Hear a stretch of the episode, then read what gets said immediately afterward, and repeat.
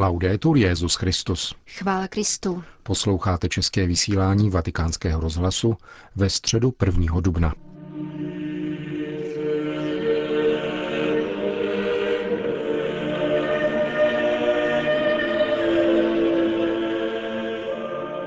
Svatopetrské náměstí dnes dopoledne zaplnilo asi dvacet tisíc lidí, aby se účastnili generální audience Petrova nástupce.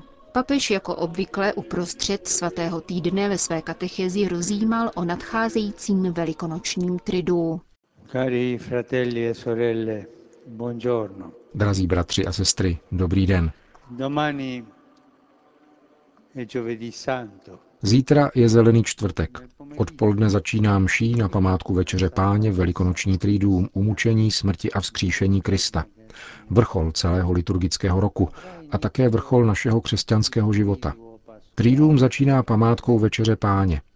Ježíš v předvečer svého umučení nabídl otci svoje tělo a svou krev pod způsobami chleba a vína a daroval je jako pokrm apoštolům, kterým přikázal, aby tuto oběť konali na jeho památku. Evangelium z této bohoslužby podává tentýž smysl Eucharistie z jiného hlediska, zmínkou o mytí nohou.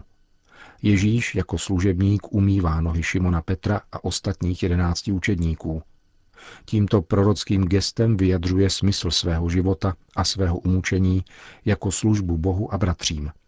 Vždyť Syn člověka nepřišel, aby si nechal sloužit, ale aby sloužil. Došlo k tomu také v našem křtu, když nás milost Boží obmyla z hříchu a oblékli jsme Krista. Dochází k tomu pokaždé, když konáme památku Páně v Eucharistii. Jsme ve společenství se služebníkem Kristem z poslušnosti k jeho přikázání milovat tak, jako on miloval nás. Přistupujeme-li ke svatému přijímání bez upřímné ochoty nechat si vzájemně umývat nohy, neuznáváme Pánovo tělo. Je to služba, ve které se Ježíš daruje zcela. Pozítří v liturgii Velkého pátku budeme rozjímat o tajemství Kristovy smrti a klanět se kříži. V posledních okamžicích života před odevzdáním svého ducha Otci řekl Ježíš: dokonáno je. Co znamená toto slovo, které Ježíš vyslovuje? Je dokonáno. Znamená, že dílo spásy je dokončeno a že celé písmo se naplňuje láskou Krista, obětovaného beránka. Ježíš svojí obětí přetvořil tu největší špatnost na největší lásku. V dějinách existují muži a ženy, kteří svědectvím svého života odrážejí lesk této dokonalé, plné a neposkvrněné lásky. Rád bych připomněl takovéhoto heroického svědka našich dnů, Dona Andreju Santora, kněze římské diecéze a misionáře v Turecku. Pár dnů před svým zavražděním ve městě Trebizond napsal: jsem tady, abych přebýval mezi těmito lidmi a umožňoval to Ježíši tím, že mu propůjčuji svoje tělo. Spásy jsme schopni jedině obětováním vlastního těla. Zlo světa je třeba nést a sdílet bolest jeho vstřebáváním ve vlastním těle až do konce, jako to učinil Ježíš.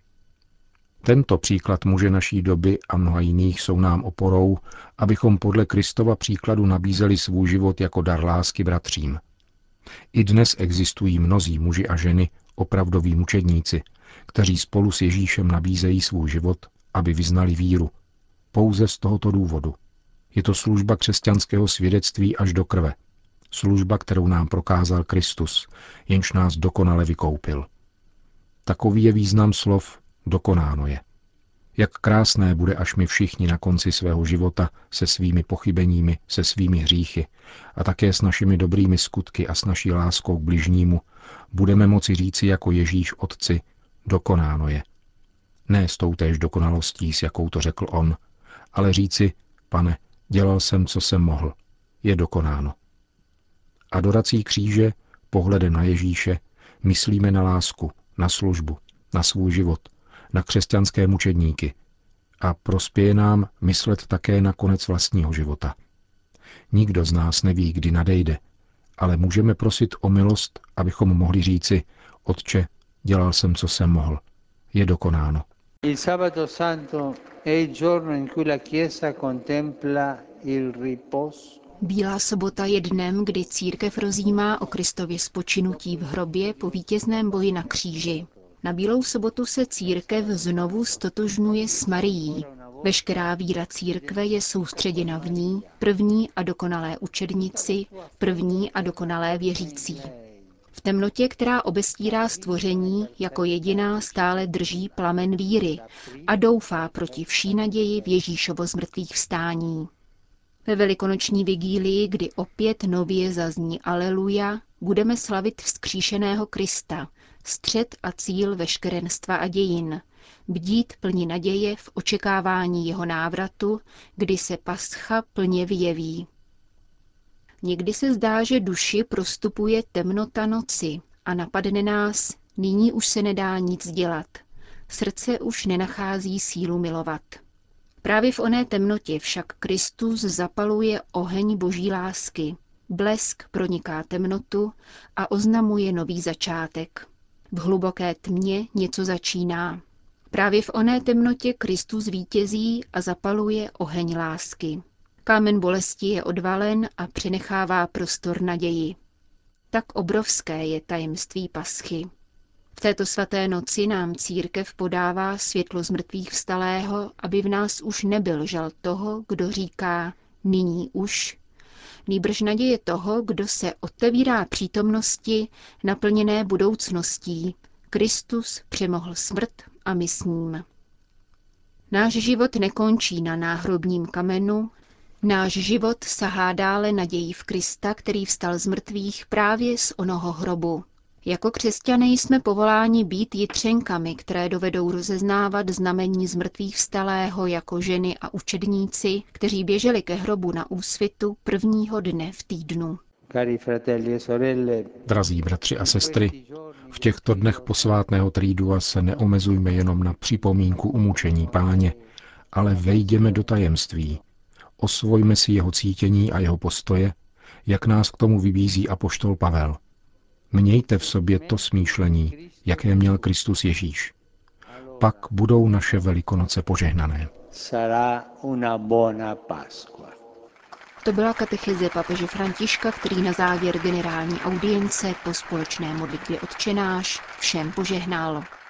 Dominus vobiscum, et con spiritu tuo, sit nomen Domini benedictum, ex hoc nunc usque in seculum, aiutorium nostrum in nomine Domini, qui fecit celum et terram, benedicat vos omnipotens Deus, Pater, Filius et Spiritus Sanctus.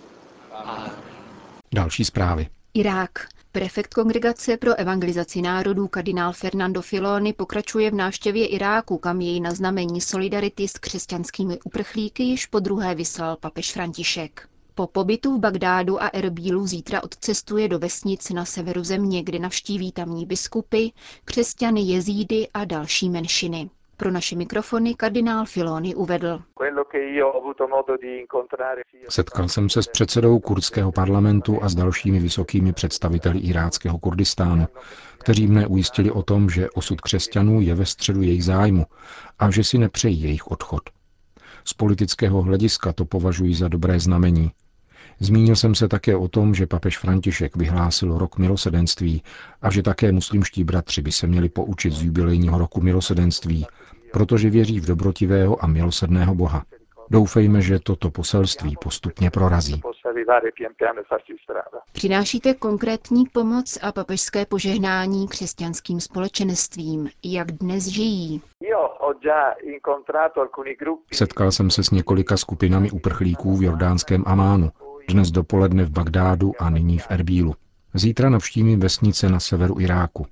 Situace křesťanů se v porovnání s loňským srpnem výrazně zlepšila. Všechny rodiny mají bydlení, i když třeba dvě rodiny žijí v jednom bytě. Ale žádná z rodin nezůstala na ulici.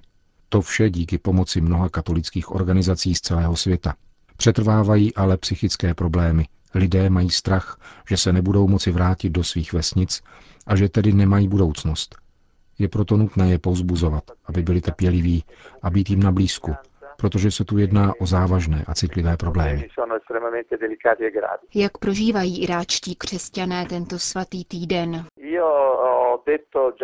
Řekl jsem různým skupinám, se kterými jsem se setkal, že jejich utrpení je v božích očích velmi cenné, protože se pojí ke Kristovu utrpení ve svatém týdnu. I když se jejich situace zdá bezvýchodná, před Bohem má svou cenu. Kromě materiální podpory přinášíme duchovní povzbuzení, aby si lidé uvědomili smysl utrpení. Jsou v podobných podmínkách, jaké zažíval Kristus, a to jim dodává duchovní a morální útěchu. Telefonuje z Iráku kardinál Fernando Filoni. Vatikán. V sídle naší rozhlasové stanice se v úterý večer konala prezentace knihy italského právníka Francesca Lodzuponeho, která pojednává o průhledné zprávě církevního majetku.